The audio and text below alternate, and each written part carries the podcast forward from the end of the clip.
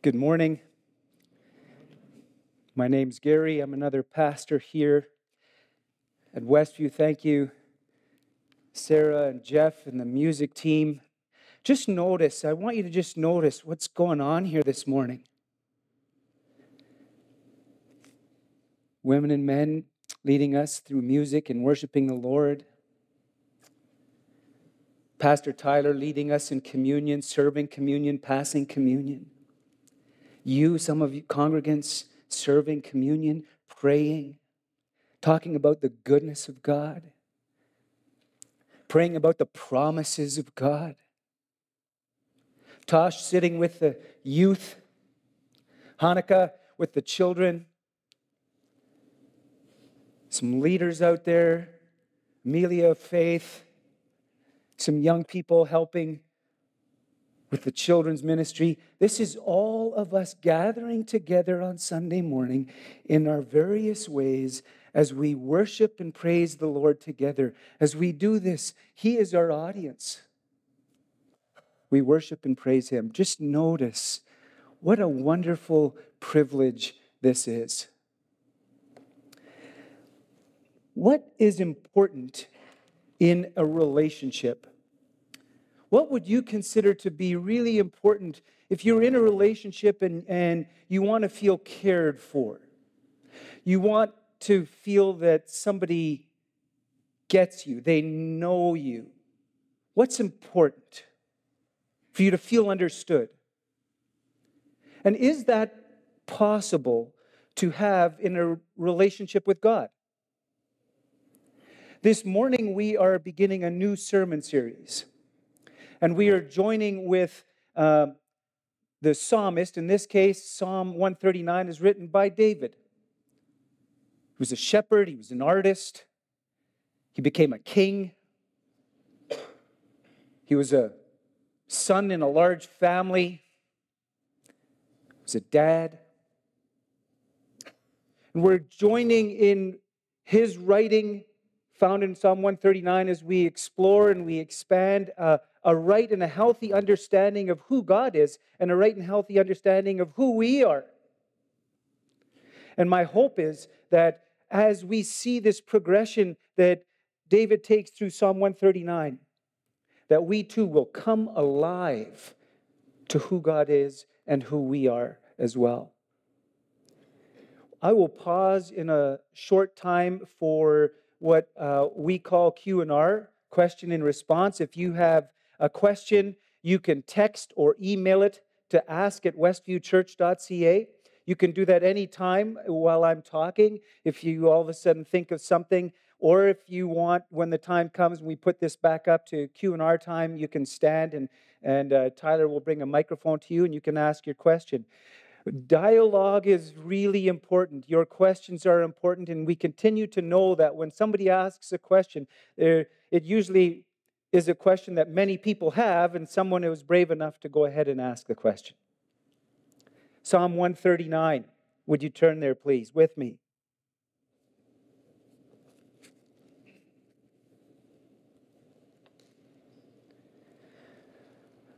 O Lord, you have searched me, you have known me. O Lord, you have searched me and known me. What does David realize at the beginning as he writes this? What he acknowledges and comes to the realization is that God knows him. God has done a Google search, if you will. He is probed and examined, and he knows David. But the question is what does God know? What does God know about me? Well, knowledge is good. I'm sure David, he has written about God's knowledge and knowledge, God's knowledge of the universe, the idea of how all of the universe works, the, the stars, the galaxies, the sun, the moon, all of that, how all the creatures and all of that works, how these flowers come up and recede, and how all of that works is fantastic generally. And then I'm sure David also was thinking, God knows, well, God knows that I love him. God knows about my musicality. God knows about my joy. He knows about my thanksgiving. He knows about my pleasures. But knowledge, God's knowledge, can also feel, and knowledge can feel dangerous. Does God know about my lust? David? Does God know about my envy and my jealousy? Does God know about my pride? About my violent streak?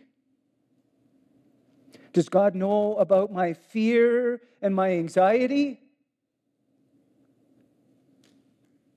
What does God know about us?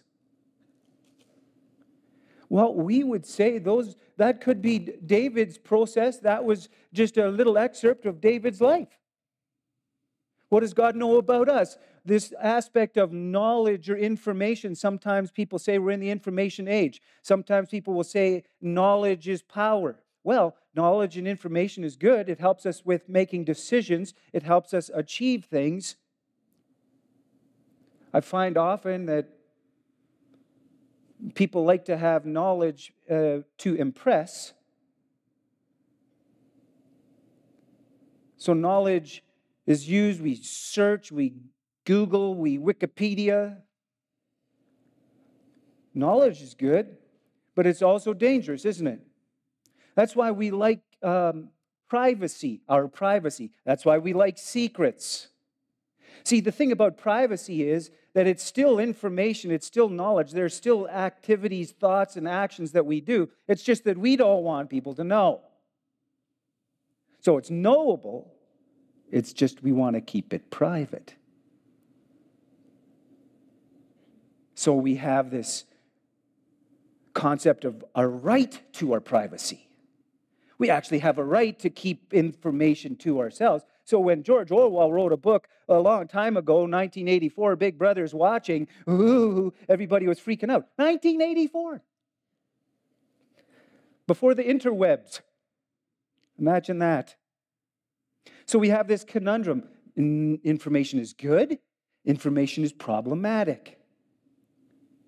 Maybe it has to do with whose hands the information is in. Well, no wonder everybody lies. Well, at least everybody that has a phone or a computer uh, lies. And those of you that don't have a phone or computer, you're a suspect for other reasons. In fact, when I say everybody lies, if in your mind you argued with me and, and in your mind you said, No, I don't, you have already proved my point. Okay?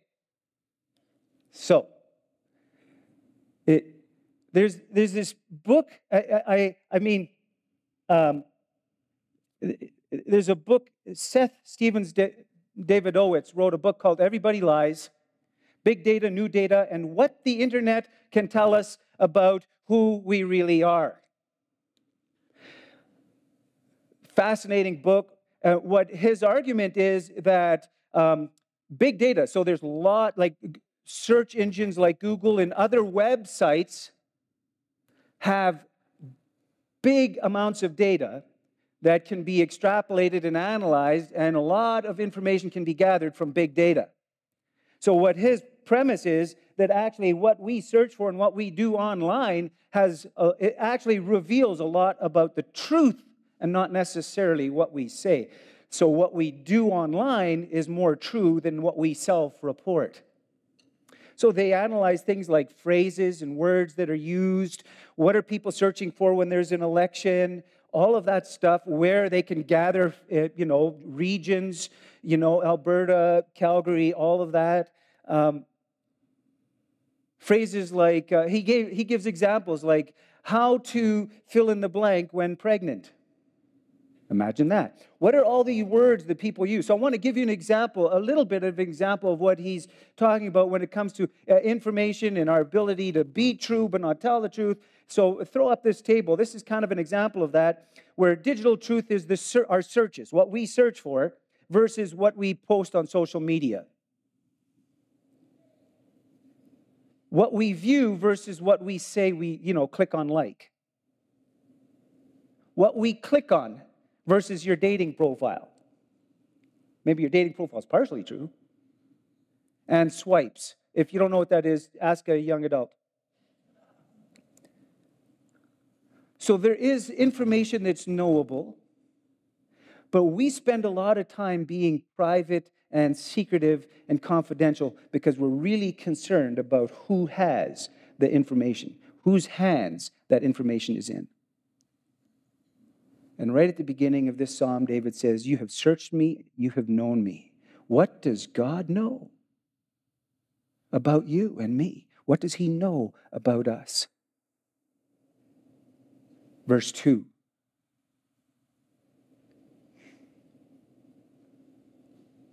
You know when I sit down and when I rise up. You discern my thoughts from afar. You search out my path and my lying down. You are acquainted with all my ways.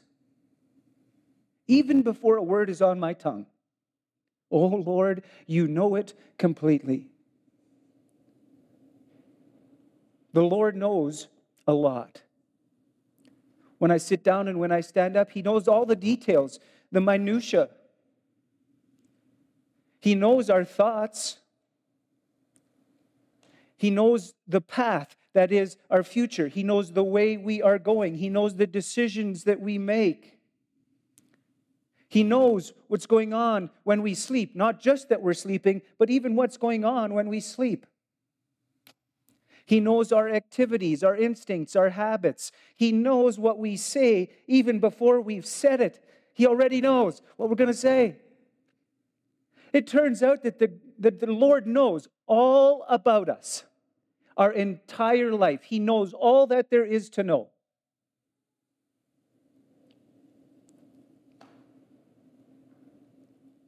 Well, what is it like if the Lord knows that information? What is this information in the hands of God? How does he use this information? What is his the characteristic of God and the characteristic of this information in his hands? Verse 5. David says, "You hem me in behind and before, and you lay your hand upon me. You hem me in." Well, the information is all encompassing. But David takes refuge and shelter in understanding that God knows him entirely. It's actually comforting to him, it's a shelter for him that God knows all about him. It's not worrisome, it's not a threat.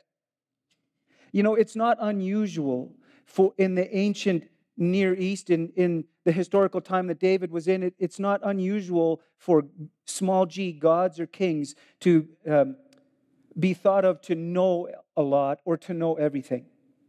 But here is Yahweh who has all the information to judge all things rightly, fairly, justly.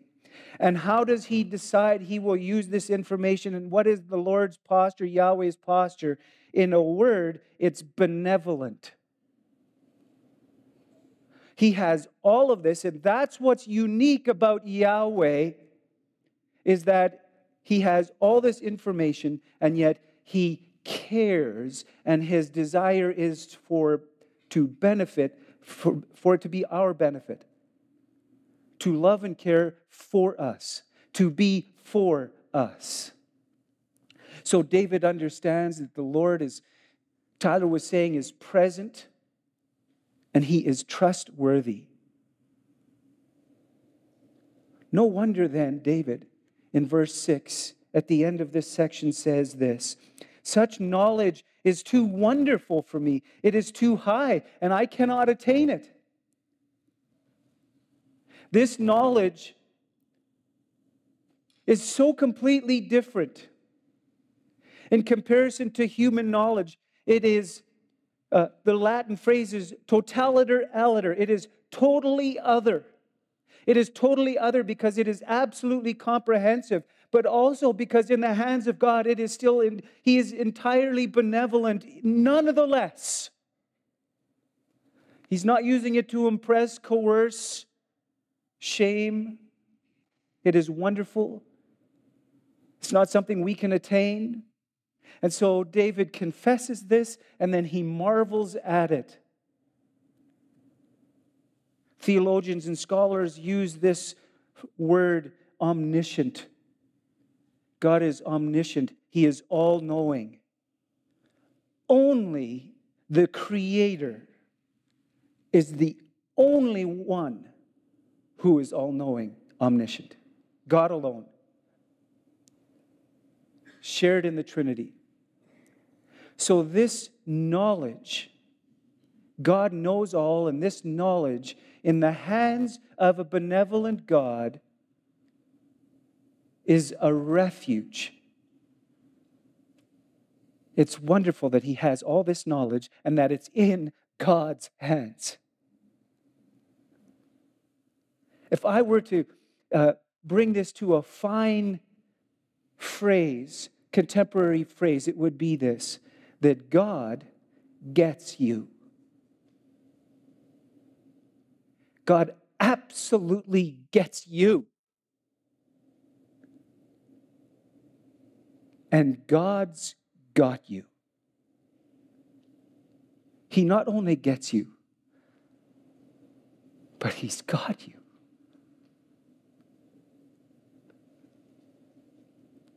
How marvelous. How wonderful. If only we would let Him.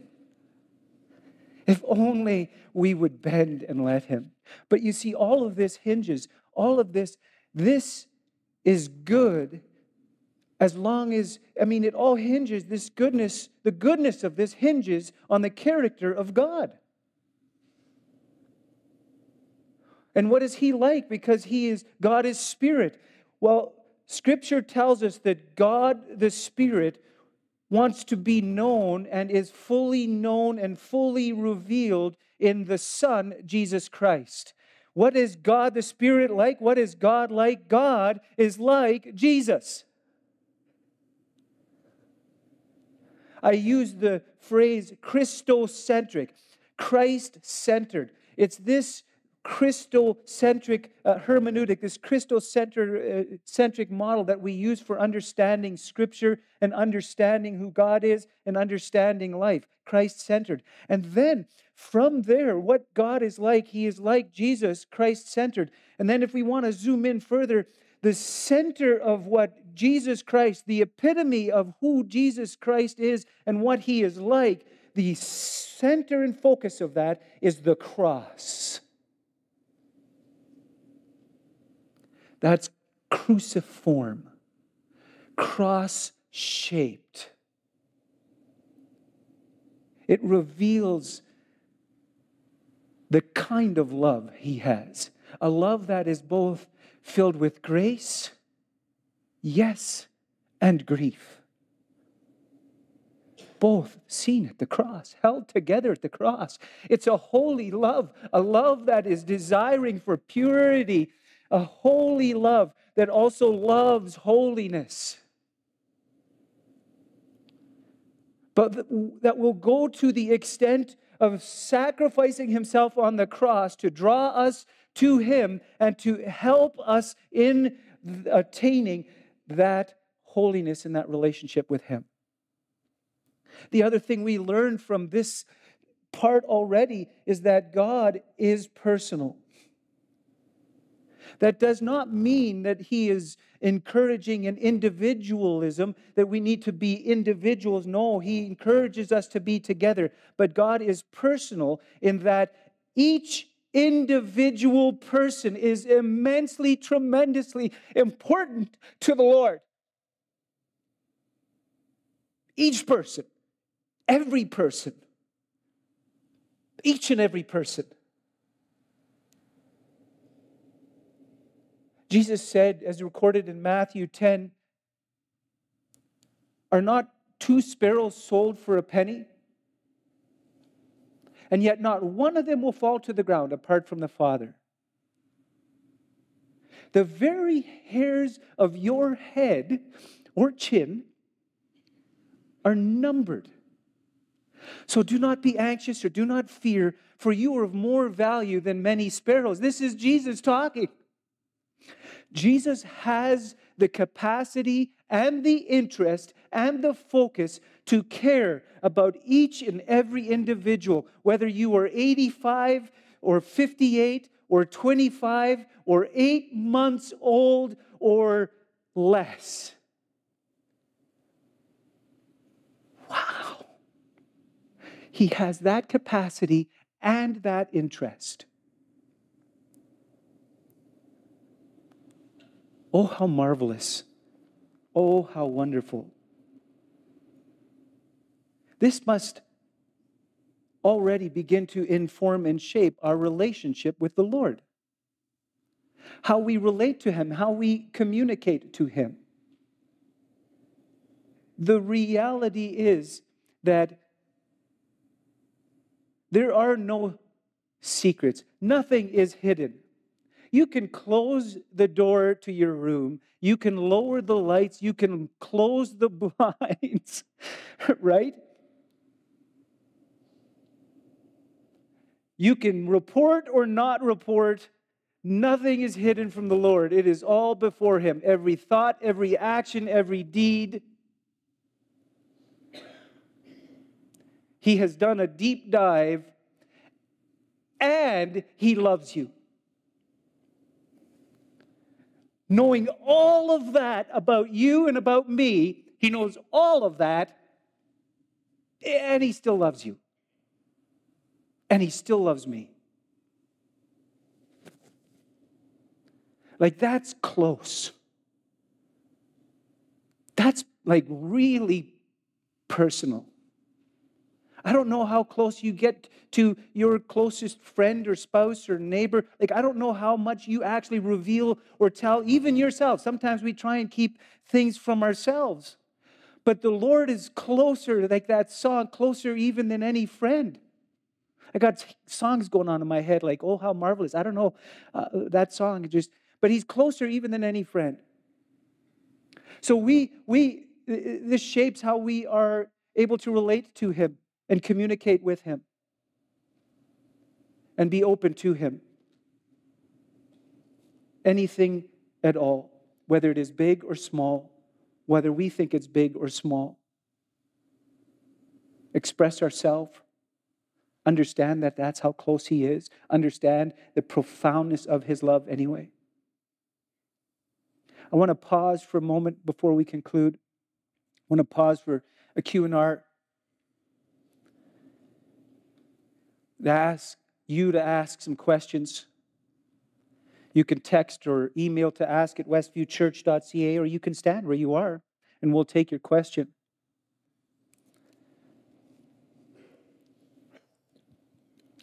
I can think of a couple of questions.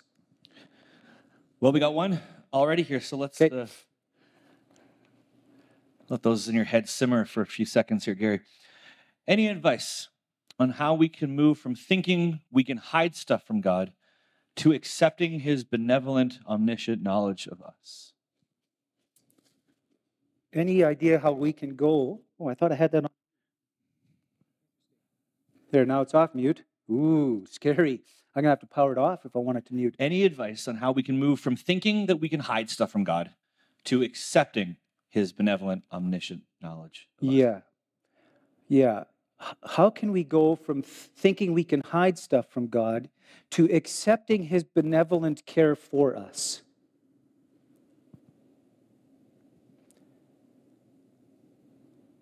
You know, that's so good. Like, that's part of what we're after here. I think what we do is we kind of develop an understanding of God based on our relationship with people. And what we've learned from people is when they know something about me, it may or may not be good. They may use it against me. They may tease me. They may embarrass me. They may think less of me. They may not like me. And if we project that onto God, then we start thinking that, well, if God knows that I get angry, he's not going to like me. We project that same uh, uh, human perspective and we project it onto God. So I wonder if, as followers of Jesus, we can begin to maybe treat other people the way God treats us. That when we learn something about somebody, somebody confides in you, that you listen and you treat them benevolently, that you care for them, that you love them, that you don't judge them or shame them or make fun of them or put them down, but that you just open up that space and maybe relate back and exercise some of that vulnerability. And I think one of the other things that we're going to learn through this that David does, and you'll see it all through the Psalms. The Psalms is this major book, and it's it's chock full of expression where David expresses himself openly to God. There are times when he gets angry and he lets God know it. And he does, expressing ourselves to God does not press a retribution button that if I say, God, I'm really angry, that, that somehow that presses a button and God zaps us. It doesn't happen. So, learning how to express ourselves, yeah, I would say that's a start. I think it's a really great question. Yeah, I think like the you do a lot of community group stuff, and I think learning in community groups how to share with each other to create a space that's safe and trustworthy, yeah. where you learn how to do that. Yeah. Yeah, that's the posture of our benevolent creator. It's very good. Oh, no, it's good. Yeah. They get deep. Okay, cool. If we are so valuable to God, why does He allow us to physically and emotionally hurt ourselves and others? Yeah. Yeah. If if He loves us and values us, yeah. why does He allow us mm-hmm. to hurt ourselves and each other? Yeah. yeah. Yeah. Why does that He allow us to do that? You know, uh, my brother, also a pastor and a missionary professor guy, and he and I have talked about the problem of free will.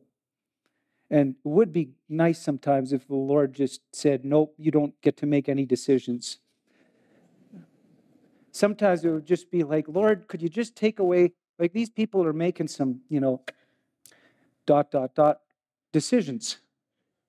It would be just that's the problem. But the part of love, part of the divine love is like I talk about the grace and the grief. You see it at the cross that the Lord has created people so that they can make a choice and so that they can choose Him. But they can also, people can choose to reject Him. And really, the essence of sin is um, distancing ourselves, alienating ourselves from God. Well, imagine that if you alienate yourself from real, beautiful grace, love, and mercy, the further you go from that.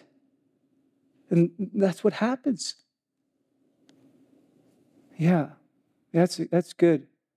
Um, if, if if you have another one there, because otherwise I'll, no, I'll, I'll, That's what I've got. Okay, so uh, uh, the other aspect you, you didn't ask this, but this idea of if God knows everything, um, does that mean everything is already established?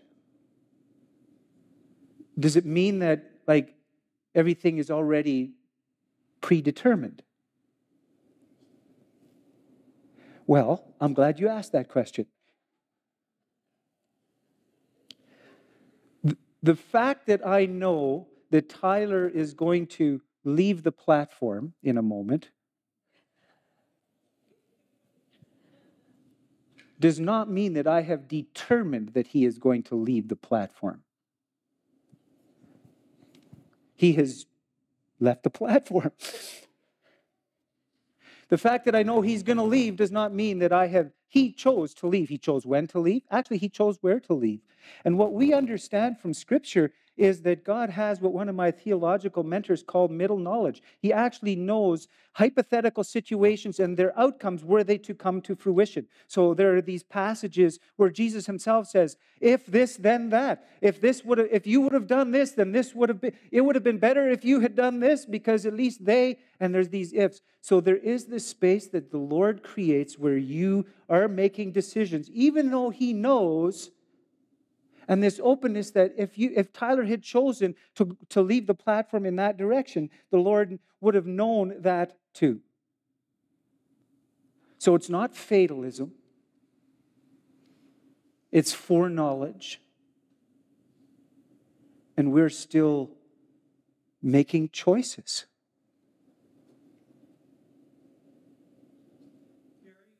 Yes sir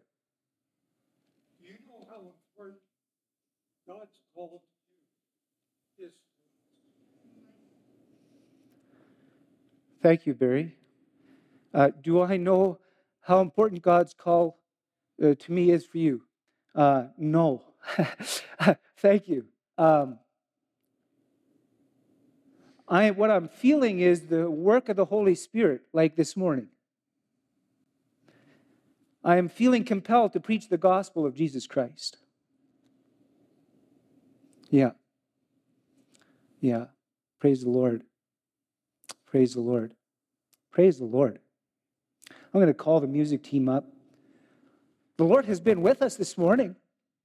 Like, do you, are you, are you, like, I don't know. I feel like this is my first Sunday back after COVID. Praise the Lord. Thank you. Um, music team, thank you, Holy Spirit. His will is to be with us, His will is to testify to Jesus Christ. Someone asked the question how can we accept, acknowledge, receive this posture that of this benevolent God? Such a great question. And I think that's the first task for us this morning. The, as we go into the, the music in a moment here, I think all of us, listen, I think the first step as we get into this new series is right now, this morning, that you say, Lord, I acknowledge, I accept, I receive who you are. I understand that you know all about me, like all about me, and you love me. I get it, Lord. Thank you, Lord. Oh, thank you, Lord. I take that as a refuge. Acknowledge and receive that this morning. Do that this morning. And then the other thing I want us to say is listen, during this time of music, you can sing with them, you can let them sing over you. But the second thing is to confess. That's what David did in verse 6. He confessed. Confession is worship. What is the gospel in three words? Jesus is Lord. So we confess, when we confess to the Lord, we are practicing and demonstrating that Jesus is Lord. And as a church, we need to confess that we have not always been benevolent with the information we have about other people. Sometimes we're not good with the information we have. We don't use it rightly. We don't use it benevolently. And as a church, we confess that. And as individuals, we can also confess Lord, I confess that there are times when I am angry. I confess, Lord, when there are times that I'm clicking on things that I shouldn't be clicking on. Lord, I confess that to you. And I confess that knowing that you love me and that you don't hate me and that you're not penalizing me for it. I confess that. And as the writer in First John says, when we confess our sins. He is faithful and righteous to forgive our sins and to cleanse it, to delete it. That's what kind of God He is. He deletes it and it's gone. Information in the hands of benevolent God, that's who God is. Come alive. Come alive. And when you leave here and you click on this keyboard, every time you hit a key, every time you're on your phone and you hit a key, remember the key is that God is with you. Remember that. He's with you. Maybe we listen to him. Maybe we talk to him. Maybe we just marvel. Maybe we don't, we, we're going to do, and we go, no, you know what? I'm just going to marvel in the presence of my Creator King who is benevolent toward me.